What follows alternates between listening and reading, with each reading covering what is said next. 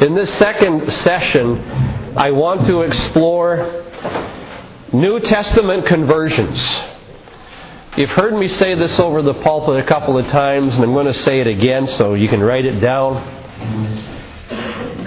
In the New Testament, I believe for proper understanding of conversions and preaching the gospel, I believe that there are five components that need to be recognized. And if we miss any of these components, we are doing an injustice to the gospel, and we are doing an injustice to those who respond to our preaching. When it comes to the baptism of the Holy Spirit, I am able to confidently say that the Bible teaches this is a second and subsequent experience, and it can be studied as a doctrine separate from salvation. But I want to go on record very clearly and very publicly that the Bible does not allow people to be saved and do not move on to the baptism of the Holy Spirit. The New Testament simply does not recognize such a condition. The Bible assumes that every believer has been baptized in the Holy Ghost very quickly. Let me say that again. The New Testament is written with the assumption that everybody who got saved very quickly got baptized in the Holy Spirit. There is no book in the Bible that is written to people who were saved but not baptized in the Holy Spirit. That does not exist. So I'll say it loudly, I will say it publicly, I'll say it again. The New Testament assumes that everybody who was born again was very quickly moved into the baptism of the Holy Spirit, the same day preferably. Absolutely, that is correct. Absolutely, that is correct. You can't deny that from the Scripture. There are five components to successful preaching of the gospel and successful conversions. First one is conviction of sin. There are too many people who get saved, supposedly saved, who have never been convicted of sin. They're there because they need help or something. And thank God the Lord will help them.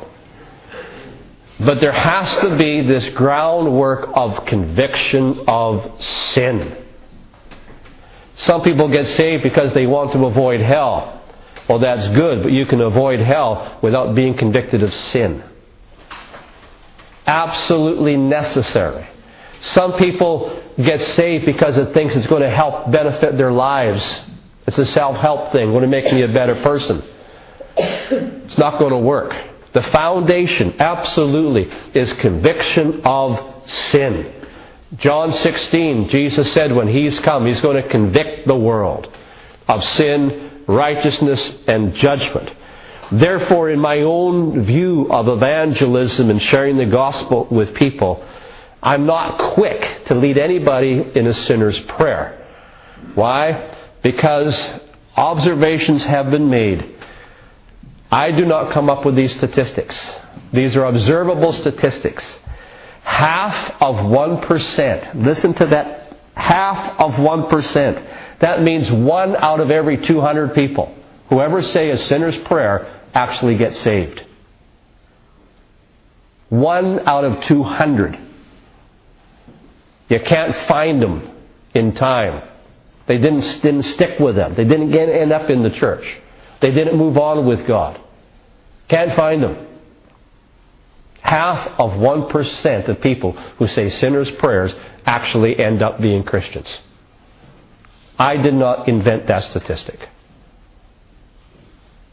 That, I don't know about you, is a massive, major concern to me, that we have got to re-examine what New Testament evangelism is. Got to examine what it is. Half of one percent, one out of two hundred, remains faithful to the Lord after a sinner's prayer. Ouch. Deeply, deeply, ouch. Maybe that means we need to reconsider how we go about doing things. The first thing Jesus taught when the Spirit comes is conviction of sin. That the sinner has to agree and testify that his heart is corrupt. No matter how good a person he is, he is a sinner, deserving of hell, and God is under no obligation to save him. But thank God, He's merciful. That sense of conviction of sin. Therefore, I'm not quick to lead people in sinners' prayers because I don't want to pick an apple before it's ripe. Let the work of conviction take place thoroughly. That's my approach. The second thing is that conviction of sin leads to repentance. Conviction of sin leads to repentance. Repentance basically is not an emotion. Repentance is a decision. The word means change your mind. It means you agree with the conviction of the Holy Spirit. And you say, even though it hurts, you say, that's the truth, and amen. And it is a decision to turn from and to turn to. It's not going to be my purpose today to preach what the Bible says about the fruit of repentance. That'll be another time. But repentance, which leads you to placing your faith in the finished work of Calvary. It's turning from, but it's also turning to God. And you're placing your faith in the finished work, the shed blood of Jesus, the finished work of Calvary. Have to be careful, but can we place our faith without being convicted of sin? If we want thorough, changed lives, it's got to follow this order. Conviction of sin, repentance, which leads us to placing faith in the finished work of Calvary. Thank God He's provided an answer to the question of the sin of which I have been convicted. Placing faith in the finished work of Calvary. The third item, I would say, is the act of regeneration. The act of regeneration. Whereby, supernaturally, the Spirit of God does something in you that causes you to become a new creation. Old things pass away. All things become new. You have passed from death unto life. You've gone from sinner to saint. Your, white, your slate has been wiped clean. You are forgiven. You have been quickened. Life has been imparted to you. you, you you're like an electric socket and you've been plugged in. Hallelujah. But the next part, and to me, this is an integral part of the gospel. And I stand where I stand. The baptism of the Holy Spirit is an integral part of the gospel message. We are doing injustice to ask people to say a sinner's prayer and not lead them into the baptism of the Holy Spirit. There is a subsequent divine empowerment. You might be plugged in, but turn the switch on. You might be plugged in, but turn the switch on. You see, when I came over here from Canada, I've never seen plugs like this. All you do is plug it in. You've got switches on your plugs. It's one thing to be plugged in, it's another thing to turn the switch on. Hallelujah. See, in Canada, we have the power when you're plugged in.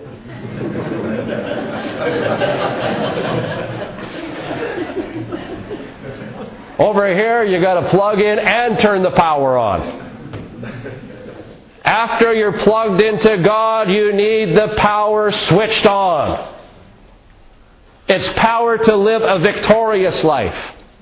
It's power to, to have victory over sin that you can never have in your life before. It's power to stand that you never had before. It opens your eyes to the Scriptures. Why didn't I ever see that before? It's power to pray. It's power to worship. It's power to walk. It's victory over sin. You're sharing the gospel with people and you never had the boldness to do that before. It's divine enablement. Why do we preach a gospel that does not leave people with divine enablement? I'll never know. Acts two, when Peter is preaching on the day of Pentecost. Acts two thirty-eight. What's the gospel? Repent and be baptized every one of you in the name of Jesus Christ for the remission of sins, and you shall receive the gift of the Holy Ghost. That's the gospel. He did not say, ask Jesus into your heart, and that was it. He said, repent, get baptized in water, and baptized in the Holy Ghost. That is the gospel. Absolutely. I challenge anybody to prove to me otherwise out of your Bible. You can't do it. You see, over the years, the evangelical church has got so watered down and so watered down and so watered down that we're happy with people making decisions, and we're calling that salvation. Salvation is more than a decision. It's deliverance from the very yoke of sin itself. It is the power of God. So the fourth element is divine empowerment. That's the baptism of the Holy Spirit. That's that fourth element. The fifth element is the responsive water baptism. The response of water baptism. Why is water baptism an option? You see, it's treated as if it's an add-on. You know you should be baptized in water, but we'll get around to it December next year. To me, that is a disservice. That is a disservice. Because old things are passed away, all things are become new. Now let's act it out. Let's act it out. Right now. Let's do it right now. It's not an option to be added on. Why are we happy with people making decisions without them being baptized in water and without them being baptized in the Holy Spirit? Why are we do, do we do that? And you don't have the answer. I don't have the answer. But it needs to be addressed. It needs to be addressed. That fourth item, that divine enablement, is what we call the baptism of the Holy Spirit. It is often the barriers of rationalization, the barrier of general unbelief that cause many people to fall short of divine empowerment.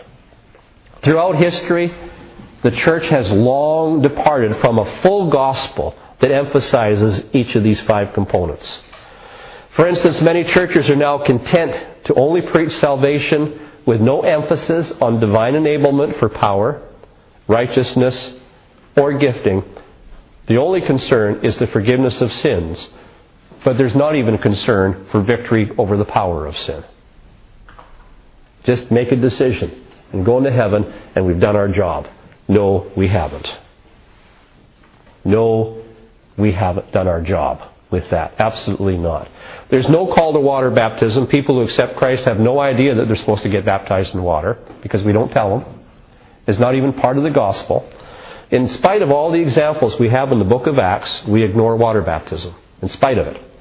The gospel has sadly been reduced to say a sinner's prayer for the forgiveness of sins, and we call that the gospel. Now that is a part of the gospel, but we have not presented the gospel if that's all we've said. There's far more to it than that. There is plenty of concern in the book of Acts that each and every believer be quickly endued with power. Plenty of concern. In Acts chapter eight, as already referred to, when Philip went down to Samaria, When he got down to Samaria, he found disciples who had repented, been baptized in the water, but had not been baptized in the Holy Spirit. Immediately, Peter and John go down. For what purpose? To see these converts baptized in the Holy Spirit. The work of salvation, the work of the gospel, was not considered accomplished until they had been sealed with that baptism. I can't emphasize that enough.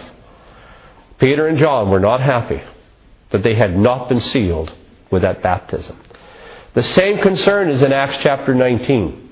When Paul went to Ephesus, he was looking for some sign of believers. Couldn't seem to find anybody. And then eventually he finds twelve men hiding in a room somewhere. And Paul says, his first words to them is, "Have you received the Holy Ghost since you believed?" What's behind that question? Well, I'll tell you what's behind that question is this.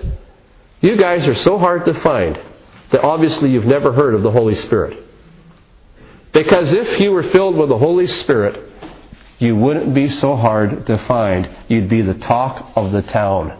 You would be the nuisance that everybody in this city is talking about. Have you ever heard of the Holy Ghost? They said, no, we've never heard of it. And Paul's immediate concern was these disciples would be duly anointed with power from on high with the baptism of the Holy Spirit. Absolutely his first concern for these people. Absolutely. There is concern all the way through the books of Acts that people would be baptized in the Holy Spirit. Every work that Christ has done speaks of a blessing for us. For instance, His death on Calvary, His mighty death on Calvary, you know what that gives you and me? It forgives the forgiveness of our sins. His resurrection from the dead, you know what that does for you and me? It imparts new life. He ascended on high. You know what that does for you and me? He sends the Holy Ghost in power. The full work of Christ is His death, His resurrection, and His ascension. Let's not take the ascension out of the gospel. His death means your sins are forgiven. His resurrection means new life is imparted. And His ascension, his ascension means the Holy Ghost has been sent. Let's preach the entire gospel. I want to address typical in any Pentecostal denomination abuse that always happens. One of the people reasons people shy away from these things is because, well, we heard of wildfire. We heard of things that got out of control. We we You know, and we just don't want to go there. And our willingness to shut things down in case something goes wrong. That's not a biblical response. The biblical response is to bring correction, not to shut down. Bring correction, not shut down.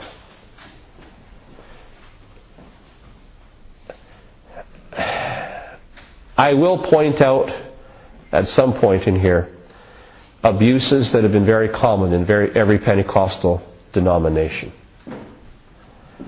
Speaking in tongues is one of those issues that creates controversy and falls into abuse. Actually, it was the abuse of tongues that motivates First Corinthians twelve, thirteen, and fourteen. So in one say, I say, thank God for the abuse, because if it never happened, we never would have got the instruction in chapters twelve, thirteen, and fourteen. Um, but here is the pattern that happens in every church, every Pentecostal denomination. Here's a pattern that happens. First of all, there's a hunger for the things of God. We read the New Testament and say, it's not happening to me. I want it. There's a hunger. We hunger and we thirst for the things we read about in Scripture. When we see Jesus healing the sick, and then we see in the book of Acts the apostles healing the sick, we say, why aren't we doing it? There's something wrong. And there's a yearning, and there's a desire, and there's a cry, God, give us back Pentecost. Give us back what we see in the Scripture. We're sick and we're tired of not living powerful lives. We're sick of people going to hell, and we can't seem to do anything about it. We seem sick and tired of the yoke of sin in the city, but we're unable to change the nature of the city. And we long and we yearn for the power of God to make a difference. And it begins with hungering and thirsting for the things of God. We want it. We hunger for divine enablement. We hunger for the power to be evidenced in our experience like we read in the Bible. We want it. These are the days of Elijah, we sing. Well, are they? Are they? Are these the days of Elijah? Do you know if we got that power that Elijah had in confronting Ahab and Jezebel of his day? Do we have it? You know, we have this hunger. We have this desire. And then the second thing is that God answers our prayer. And He graciously pours out the Holy Spirit on those who have prepared their hearts and who are earnestly seeking for the things of God. And He graciously pours out the Holy Spirit. Hallelujah. And then we enter new realms that we've never had before. We begin to see gifts of the Spirit operate. People are speaking in tongues. In house meetings, we lay hands on one another, and somebody actually got healed. And somebody got saved, and, and the spontaneous stuff is happening, not just in church services, but you're so full of the Holy Ghost, you can't help but get together in somebody's home just to pray. Nobody asked you to, but you just got to get together with somebody, and you got to pray. And you're seeing answers to prayer, and you're seeing miracles, and, and gifts of the Spirit. And, Pastor, what's happening to me? I just felt these words roll up at me, and I wanted to speak these words out. And you're beginning to prophesy, and all of these things starting to happen. And it's a whole new realm for you. And then misuse sets in. Abuse happens. Some people are lifted up in spiritual pride because God uses them in prophecy, or or they laid hands on somebody. Or they're all of a sudden exaltation to power has puffed them up, and they become unteachable people. And they start teaching all sorts of strange doctrines. They begin to speak about things that they have no idea what they're talking about. Strange doctrines come out. Misuse sets in. You won't find a Pentecostal denomination in history that has not gone through this. Doesn't exist. There is not a Pentecostal denomination in the world today that hasn't gone through this. When it gets to this point of misuse, here is the choice the church has to make. You either fail, go back to your rigid denominationalism, go back and be stuffed by tradition, or die out as ineffective, just simply die out in time, or get some teaching. Every church is brought to that edge. Every denomination is brought to that edge. Here's your choice. Shut it down, fail, die out, or receive teaching. If the church would receive teaching in a humble, meek manner, then it can get through the phase and become very, very effective. If it fails to receive teaching at this point of its history, it is doomed to failure. That is the history. It's the pattern of history, and it is also the pattern of the Corinthian church, as we will see. They were into all sorts of abuses, and Paul had to come on them in such a strong manner and bring correction, because the existence of the church depended upon them receiving correction.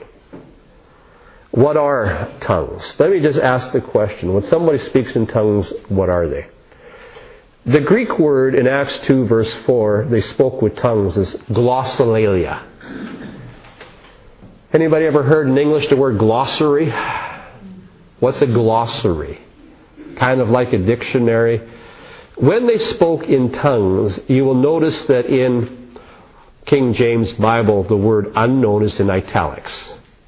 Whenever you see in the King James Bible anything in italics, that means that word is not there in the original Greek language. The original language is they spoke in tongues. But the translator is to help you and I better understand what is meant for our English sensibility. It's unknown tongues.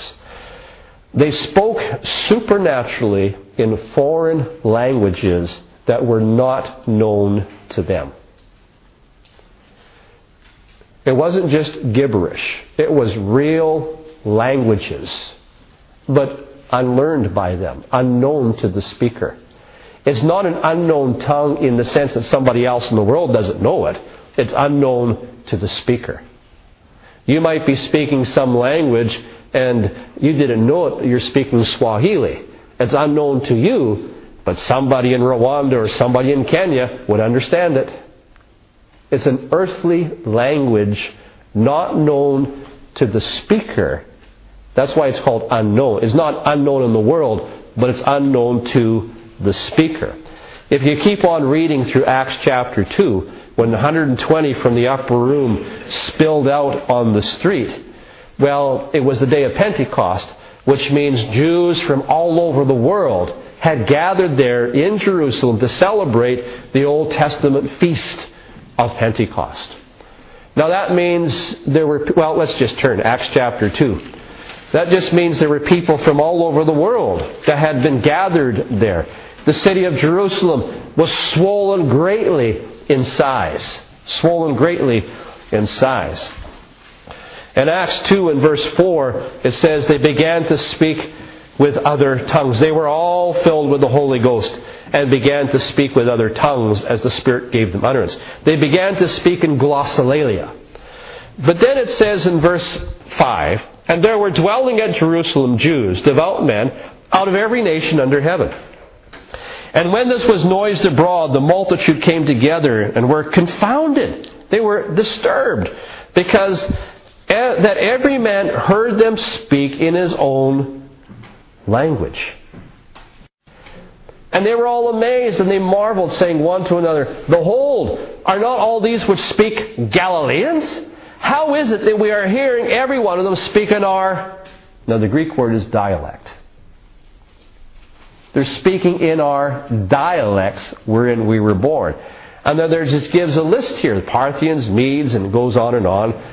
And in verse number eleven it says, we do hear them speak in our dialects the wonderful works of God. Now that means the ones, one hundred twenty who were speaking in tongues, did not know the language they were speaking, but others understood them. So what is speaking in tongues? It is, according to Acts chapter two, it is you are speaking in a language that is not known to you.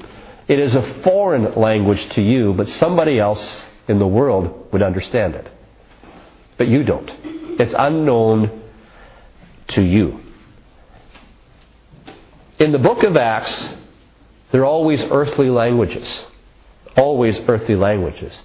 Now some people, on the strength of First Corinthians thirteen and verse one, where Paul says, you know, even though we speak with the tongues of men and of angels, but if we don't have love, it profits me nothing.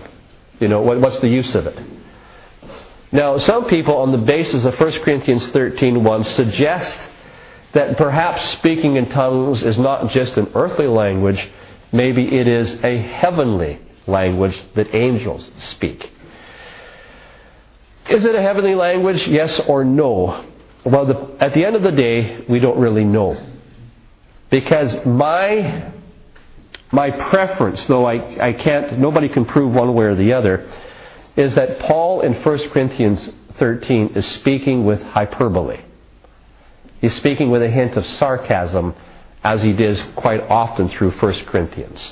The evidence in the book of Acts is that the tongues were always earthly languages. And Paul is saying, if you speak with an earthly language, ha, even if you could speak an angel's heavenly language, and you don't have any love, And I think he's just using hyperbole. He's not stating that tongues is angelic language. It's just hyperbole. He's exaggerating to make a point. However, at the end of the day, we really don't know on that issue. There's no doubt that the Corinthians believed that they spoke with angelic languages. Just for your knowledge, because this will help you to understand the Corinthian issue when we get to chapter fourteen, is that the Corinthians were fascinated with angels. They were fascinated with angels. Their, their sense of spirituality involved speaking in tongues and involved encounters with angels, and not unlike some charismatic revivals in the world today. I mean, just recently in history, you know, and I came under a lot of flack because of the position that I took on the whole Lakeland revival uh, in Florida thing. You know, their fascination with angels was immense. Their fascination of angels was immense, you know. Not to the point, don't listen to Jesus, you've got to listen to the angel. My goodness. Don't listen to Jesus, listen to an angel. Who do you love, angels or Jesus? But they were fascinated. People get fascinated with supernatural encounters. Do angels minister? Of course. Are they there in the New Testament? Of course. Do they intervene in the lives of you and I? Of course. They're ministers sent to heir to those who are the heirs of salvation. Of course. Hallelujah. Thank God for the ministry of angels. But never to be fascinated by them. Never to be fascinated with them. You know, was it Mary in the garden, you know, goes into the tomb and there's an angel, you know. And her question was, where is he? In other words, I'm talking with an angel, but I don't want you, angel. I want Jesus. Can you imagine having an angel walked in here and say, wonderful, but I really don't want you. I want Jesus instead. You know, if an angel appeared here, we go, wow, we're really into the Spirit now. Mary's response was, get out of here. I want Jesus. And there's this fascination. And the Corinthians were fascinated with angels. Just for your reference, if you just want to note these verses, First Corinthians four and verse nine suggests their fascination with angels. First Corinthians four and verse nine, that we are, you know, marched in front of angels. First Corinthians six one, don't you know that we will judge angels? First Corinthians eleven ten, head coverings. Oh, we should do that one sometime, don't you think? First Corinthians eleven verse ten, head coverings. And do it because of the angels. And in First Corinthians thirteen verse one, though I speak with the tongues of angels. All these verses are hinting and suggesting that this Corinthian church was into this kind of false spirituality about tongues and gifts of the Spirit and angels, as if they had this elite, powerful thing. I want you to turn to First Corinthians chapter thirteen with me. And I need to answer a criticism that is often brought against Pentecostal churches, a criticism that is often brought against speaking in tongues. In First Corinthians chapter thirteen, we have in verse number eight this statement. In the middle of the verse, it says, whether there be tongues, they shall cease. Aha! So the critics go. The day of speaking in tongues is over because Paul said they will cease. And if you want to watch, read through church history, you will discover by the end of the first century that almost all gifts of the Spirit, including tongues, by the second century, more or less did cease. So they're going to say, well, the Bible says they would cease. And church history proves that they did cease. However, their reasoning is very faulty, because the same moment tongues cease, according to verse eight, so does knowledge. If you're going to throw tongues out, you better throw knowledge out with it. And no one wants to say knowledge has vanished away. But if you're going to be a true interpreter of Scripture, you've got to take the whole package. If you're going to throw tongues out, throw knowledge out with it. Throw prophecy out with it. Why did tongues cease by the second century? Simply,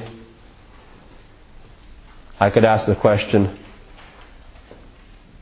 in the history of Elam, fifty years past George Jeffries, why did tongues cease? In any denomination movement. When you get to that second and third generation, why does it die out? Not because God wants it to die out, but because the church is losing its testimony. That's why. The lack of faith, the lack of vibrant faith, will cause all of these things to be extinguished. Let me work through First Corinthians thirteen, verses eight through thirteen with you, please. Let me read it. Charity never fails. But whether there be prophecies, they shall fail. Whether there be tongues, they shall cease. Whether there be knowledge, it shall vanish away. For we know in part, and we prophesy in part. But when that which is perfect is come, then that which is in part shall be done away. When I was a child, I spoke as a child, I understood as a child, I thought as a child. But when I became a man, I put away childish things. For now we see through a glass darkly, but then face to face. Now I know in part, but then shall I know even as also I am known. And now abides faith, hope, and love, these three. And the greatest of these is love. People read that and say, well, gifts of the Spirit, including tongues, is childishness. Infant. And then I become a man, I put away this kind of stuff. Don't need, those are baby things, and now I'm a grown man. And we read, evangelicals read through that. Ah. How sad that they have given such interpretation. Paul is not limiting the gifts of the Spirit to the first century only. But what he is doing, he's contrasting the gifts of the Spirit in the present age now against life in eternity after Jesus comes back. That's what he's doing. People think, now that we got the New Testament written out, we don't need gifts of the Spirit. There are some Pentecostal churches, one known as the Apostolic Faith, the Apostolic Church, here in the history of Ireland for sure, that one of the abuses they got into and still embrace is that they have elevated the office of the apostle and the prophet today as being equal to or superior to Scripture. And that is still their position today. And you can trust tongues and interpretation and prophecy through people more than you can trust Scripture. And we don't go to the Scripture for guidance, we go to the prophets for guidance. That is still in the mindset of the Apostolic Church here in Northern Ireland today. That is wrong. Absolutely wrong. Yes, there is a role for apostles and prophets. I would wholeheartedly agree that we do need to recover the ministry of apostles and we do need to recover the ministry of prophets, but I would not elevate them to that position as they have. That is simply wrong. But outside of that, most Pentecostals would never say that the gifts of the Spirit replace the Scripture. They would never say that. Some do, but they're in error. Never. What Paul is talking about in First Corinthians chapter thirteen is life now as compared to life after Jesus returns. When that which is perfect has come is not the Bible. When that which is perfect has come, that is the new world order, so to speak, after the appearing of Jesus.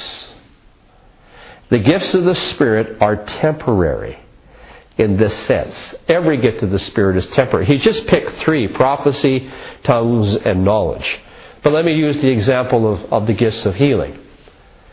While sin is still present in this world, sick bodies need to be healed.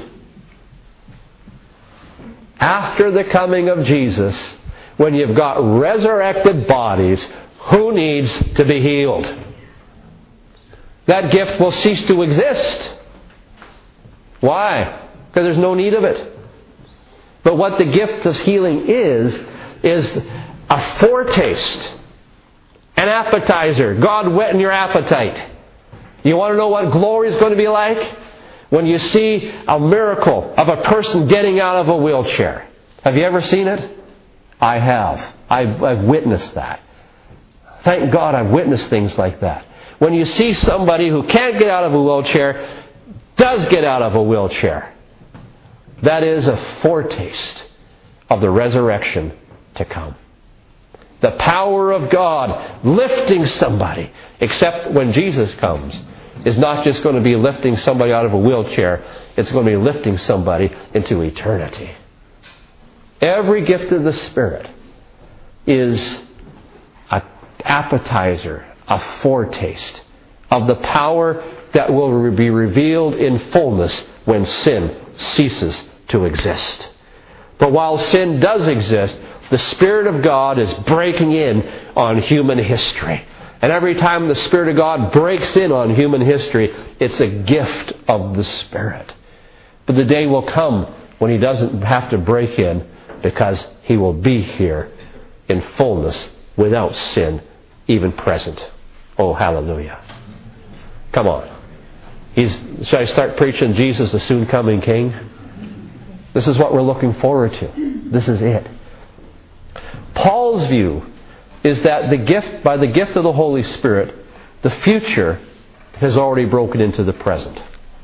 We're already tasting the powers of eternity. That's what First Corinthians is all about. But the day will come when you don't just have to taste it, you get to sit down to the meal. The day is coming when you don't have to heal the sick, you're going to have resurrected bodies. The day is coming, you won't need a word of knowledge, because the knowledge of the Lord will cover the earth as the waters cover the sea. So when that which is perfect has come, it's referring to the world after Jesus appears. It's referring to the powers of eternity. In the words of Hebrews six, verses four and five, it's put this way. We taste the powers of the world to come. Having tasted the good word of God, having tasted the powers of the world to come. See, the baptism of the Holy Spirit and the gifts of the Spirit are your guarantee of your future existence. It's your guarantee of your future existence. Existence. But your experience of the Spirit as you know it now will one day pass away, because it's only partial. It'll pass away in the sense you will have the completion. Absolutely. Hallelujah. When he talks about childhood here, I put away childish things, it's not suggesting that the gifts of the Spirit are child's play, and that now that we're adults, we're kind of just more preachers. As if, that's not suggesting that whatsoever. What he's saying here is the gifts of the Spirit are like a mirror. They're like a picture. Do you want to see what like Jesus is? Look in the gifts of the Spirit and you'll see Him. He's healing. He's knowledge. He's wisdom. He's revelation. The day will come when you don't need a picture. The day is, you'll see Him. And the gifts of the Spirit are like the picture. The gifts of the Spirit are like a mirror in which Jesus is, is reflected. Right now, we need the gifts of the Spirit. Whoever heard of a carpenter, or you say a joiner, going to the job site, but he never takes a hammer with him? Whoever heard of such a thing? Do you know, do you have joiners like that here? That they don't take hammer or saw or tools or screwdrivers to their workplace? How much work would you get done if you never took a hammer with you? How much, if you never took a screwdriver, how much work are you going to get done? How much evangelism are we going to get done without the gifts of the Spirit? How much building up of the body of Christ is going to happen without the gifts of the Holy Spirit? These are the tools that God has given. Let's not show up for the, at the job site without our tools. I can't emphasize that enough. These are not optional things. Absolutely necessary for world evangelism, for missions, and for the building of the local church.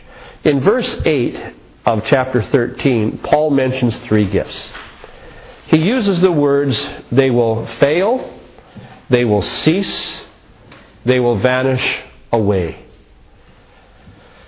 It's very easy by just comparing this verse with other verses in First Corinthians to see what he is talking about. The first that he mentions is prophecy, and I think there's a reason he mentions prophecy, because when it comes to church services, that is his preference. Not tongues, but prophecy. But he's saying, even what I prefer will pass away. Your tongues will pass away, but even the gift I prefer will pass away. When does all this pass away? The other two, knowledge and tongues, well, they're favorite ones. He's already dealt with knowledge in chapters eight, nine, and ten. He's about to deal with tongues in chapter fourteen. But in each case, these manifestations are needed between the first and the second coming of Jesus. These words, they will cease, that means they will fail, they will pass away, they will be stilled, they will be vanished. When does that happen?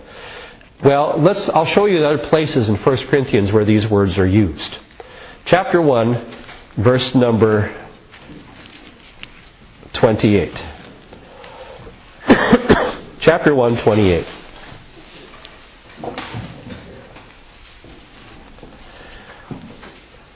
It says, "In the base things of the world, things which are despised, hath God chosen things which are not, to bring to naught things that are." When it says he's going to bring things to naught, that's the same word as you find in First Corinthians thirteen, verse eight. Chapter two, verse number six. It says, "Howbeit we speak wisdom among them that are perfect, yet not the wisdom of the world, nor the prince of the world, that come to naught." That phrase, come to naught, is the same Greek word you find. Chapter six, verse number thirteen. "Meats for the belly, belly for the meats, but God will destroy both it and them." That word destroy is the same word in First Corinthians thirteen. God will destroy. Um, chapter seven. Verse thirty-one says, "They that use this world not as abusing it, for the fashion of this world passes away." It's the same word, passes away. Can you tell me, when is this world going to pass away? When?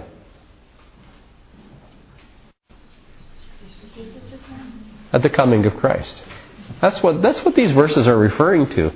Go to chapter fifteen. Of First Corinthians, verses twenty-four to twenty-six. "Then comes the end." Wonder when that is. "Then comes the end, when he shall have delivered up the kingdom to God, even the Father, when shall have put down all rule and all authority and power, for he must reign till he put all enemies under his feet. The last enemy to be destroyed is death." There's the word again. When's all that happen? At Jesus' return. The words are the same. So when will the gifts of the Spirit cease to exist? When Jesus returns. Not when you get your Bible printed. At the appearing of Jesus. And until then, they are absolutely necessary. In First Corinthians thirteen and verse number ten, the word appears again. It says, when that which is perfect is come, then that which is part will be done away. That word, done away. Therefore, tongues, along with prophecy and knowledge and other gifts of the Spirit, are absolutely essential to the life of the church today. I want you to go to First Corinthians chapter one, where the very same thing is going to be said. First Corinthians chapter one.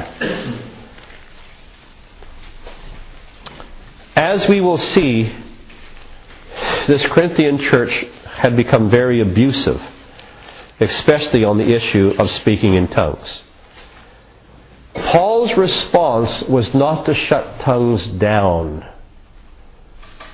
It was to bring correction and guidelines through proper teaching. I want you to notice in chapter one, starting verse four, his prayer for a church that is abusing the things of the Spirit. First Corinthians one, verse four. I thank my God always on your behalf for the grace which was given you by Jesus Christ. I find that amazing. What a large heart Paul has. How I wish my heart could be as expansive as Paul's at times. This church is giving him sleepless nights. Headaches, I suppose.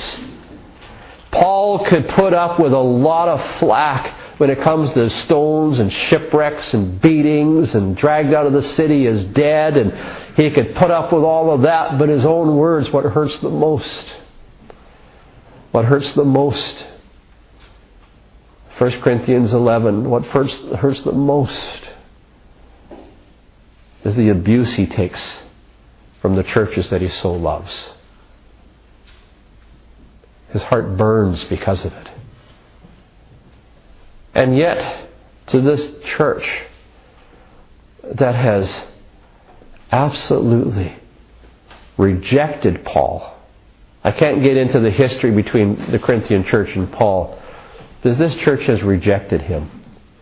This church wants nothing to do with him. This church doesn't think Paul is very spiritual.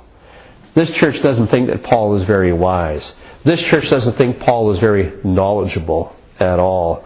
They think they are far more spiritual than Paul because they have angels and wisdom and knowledge and speaking in tongues. And Paul, what have you got? Shipwrecks and all that. And they've rejected Paul. And yet, he can say, I thank God for you. Please, God, work in my heart.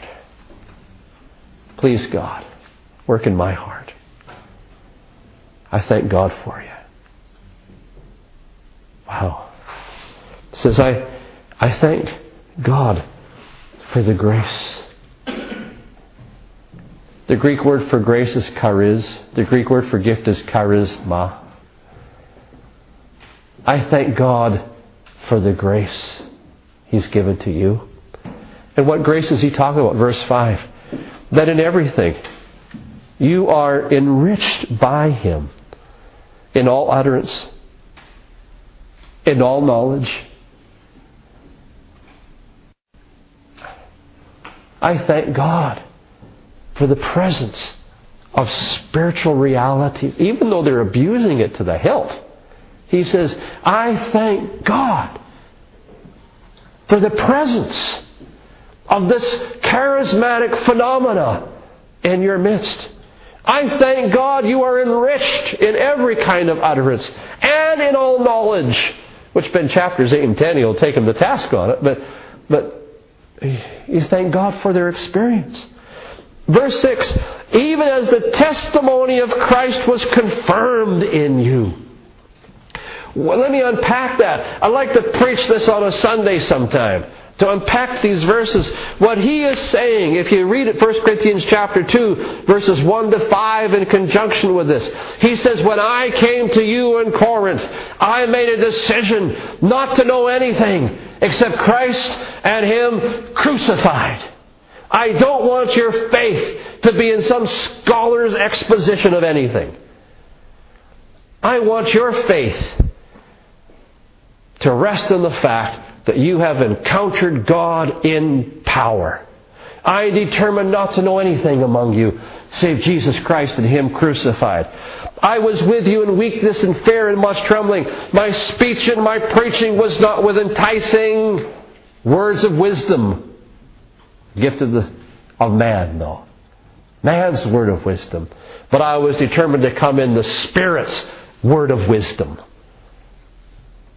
So that your faith would not stand in the wisdom of men, but because you encountered the power of God. He says, my speech was not that of a scholar, even though Paul was a scholarly man. He says, my speech and my preaching was a demonstration of the power of the Spirit. In other words, he believed preaching was a divine utterance. Not just he was a scholarly man who knew how to put something together. It was a gift. It was divine utterance. It was an encounter with the Spirit of the living God. Go back to chapter one. He says, I thank God that your initial experience of the gospel came that way. That you're enriched with all utterance and with all knowledge. Verse number six, it says, this is how the testimony of Christ was confirmed in you. This is how the gospel brought results to you. So verse number seven, while you are waiting for the coming of the Lord, make sure you come behind in no gift. Oh, but you see, the tendency today is just shut it down. Let's shut this down because it's so abusive. Let's shut this down because people are going off the rails. Let's shut this down because, because, because, because, because. Paul's response was, thank God for the baptism of the Holy Ghost. Thank God for the gifts of the Spirit. Thank God for the manifestation of the power of God. That power brought results in you. It brought you out of life to death. It brought you to Christ. Thank God for it. And let's, we're going to keep on going with the gifts of the Spirit until Jesus comes. This is how results are brought into the church. Verse number eight, he goes on to say, with these gifts, who shall confirm you to the end? It's going to take the gifts of the Spirit to do that work of confirmation right up till Jesus comes again. For what purpose? That you would be blameless. Unimpeachable, faultless in the day of the Lord Jesus Christ. What he is saying is it's going to take that mighty operation of the things of the Spirit to get you to that place where you're ready for Jesus coming.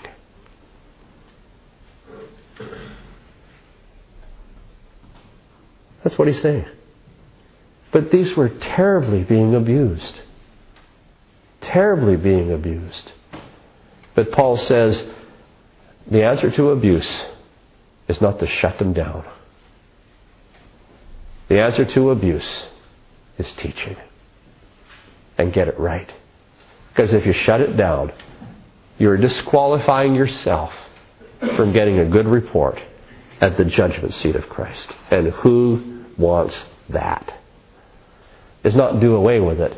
It's not being in ignorance. It's getting proper instruction and proper teaching. That is his concern. Misuse of the gifts of the Spirit lead to self-deception about one's own sense of spirituality. And what Paul is saying here is you who are so proud of your spiritual experiences, who think you have arrived, do you understand that you're actually disqualifying yourself from arriving? You think you've arrived, but that attitude disqualifies you from even arriving. Such deception when it comes to abuses and gifts of the Holy Spirit. Let me say very quickly, and then we'll take a break here for a bit. Let me just get this thought out so we can have a clean start when we come back. What is the purpose? I just want to talk. What is the purpose of the baptism of the Holy Spirit? What's the purpose? Divine enablement is the key word. Divine enablement. Hallelujah. At the baptism, I like this definition. Immortal spirit falls upon mortal flesh. Immortal spirit falls upon mortal flesh. And the words of Hebrews six, four, five, you taste the powers of the world to come. Eternity comes alive to your senses. Eternity comes alive. While you're still in this mortal body, eternity has come alive to you.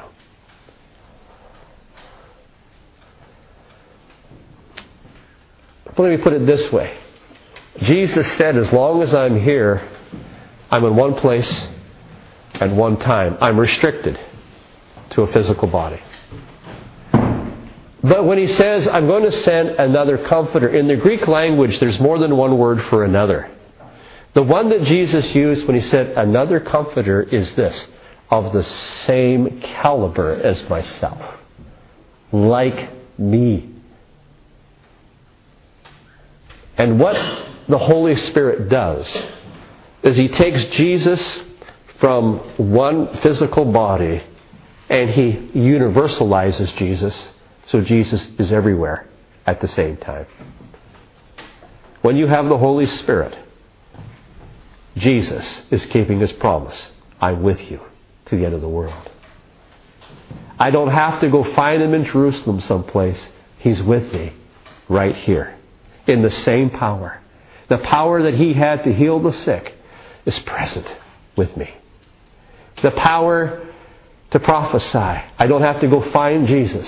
He's been universalized in the outpouring of the Holy Spirit.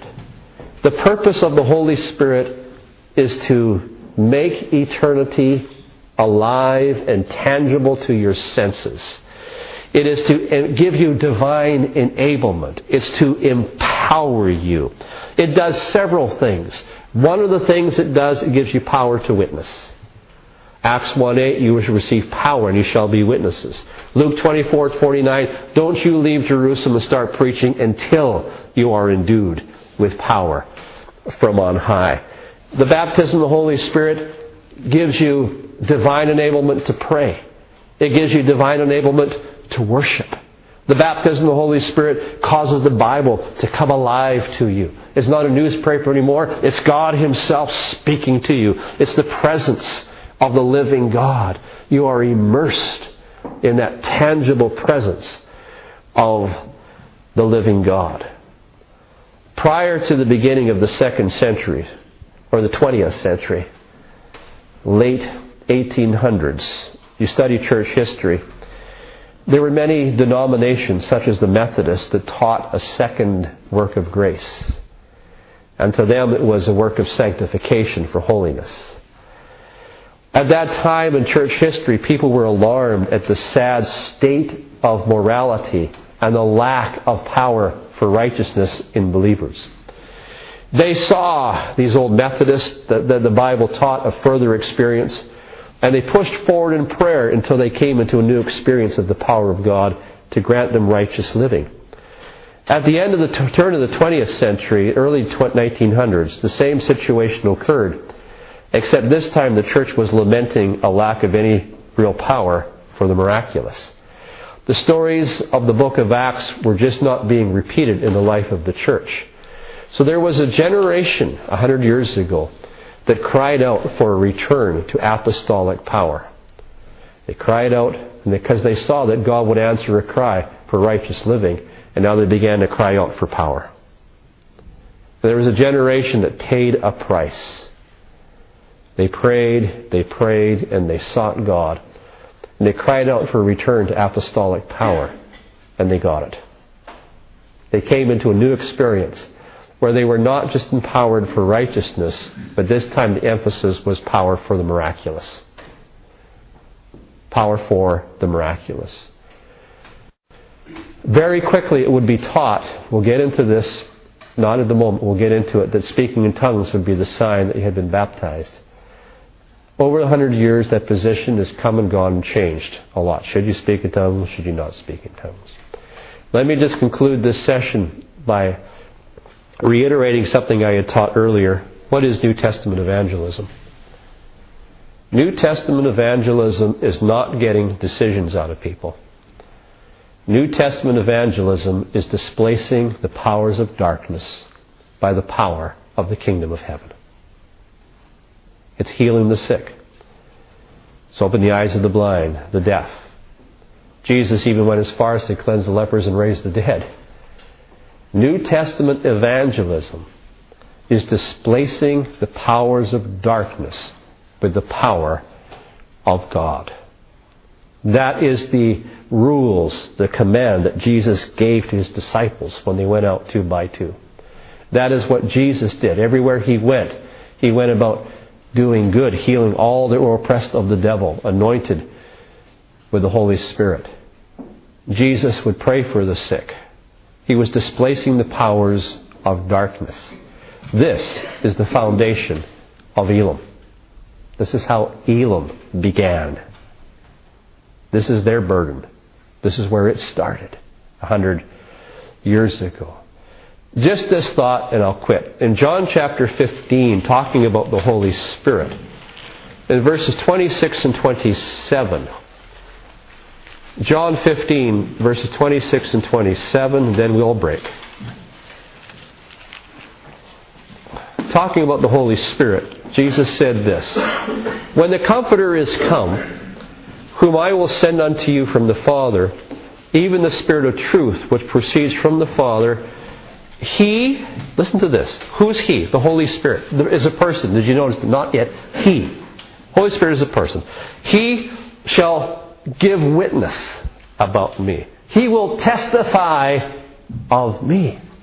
And then in verse twenty-seven he says, "And you also shall bear witness, because you have known, been with me from the beginning." Put these verses together. What's witnessing? What is evangelizing? Let me just create a, a, a, a definition for you. Witnessing, evangelizing is eavesdropping on what the Holy Spirit is already saying to somebody. Eavesdropping on what the Holy Spirit is already saying to somebody. The Holy Spirit is already bearing witness about Jesus to that person without you. He's already speaking and testifying. He's already convicting the world of sin and of righteousness and judgment. And He's already at work in that sinner's heart before you even approach them. He's testifying of Jesus. Your part is to eavesdrop on what the Holy Spirit is saying, and by gifts of the Spirit, it's just simply to repeat to them what the Holy Spirit is already telling them. It's not you with a prearranged agenda going with them and reading through this and you've done your work of witnessing to the people. No, that's not what Jesus is teaching. He is teaching you eavesdrop on what the Holy Spirit is already saying to the people, and you become the mouthpiece of what the Spirit has already spoken to that person. The Holy Spirit is already witnessing. Now you come along and you bear the same witness to that person. It's eavesdropping. In other words, it's all supernatural. How did Jesus know the woman at the well had five husbands? How did he know that? How did Jesus know Lazarus was already dead? How did he know that kind of stuff? You see, all the way through the Gospel of John, Jesus says, "I don't say anything unless I first hear the Father say it." And we want to go and say things without hearing what God is saying. Jesus said, "I only do what I see my Father do." I am constantly eavesdropping on what my Father is saying to everybody. I only say what I hear my Father say. I only do what I see my Father do. I don't go with my own agenda about how to witness. I simply eavesdrop on what the Father's already saying and what He's already doing. And Jesus is saying when the Holy Spirit comes, that's how it works. He bears witness, and you just say, and you just do what you hear the Spirit saying and the Spirit doing. That is New Testament evangelism.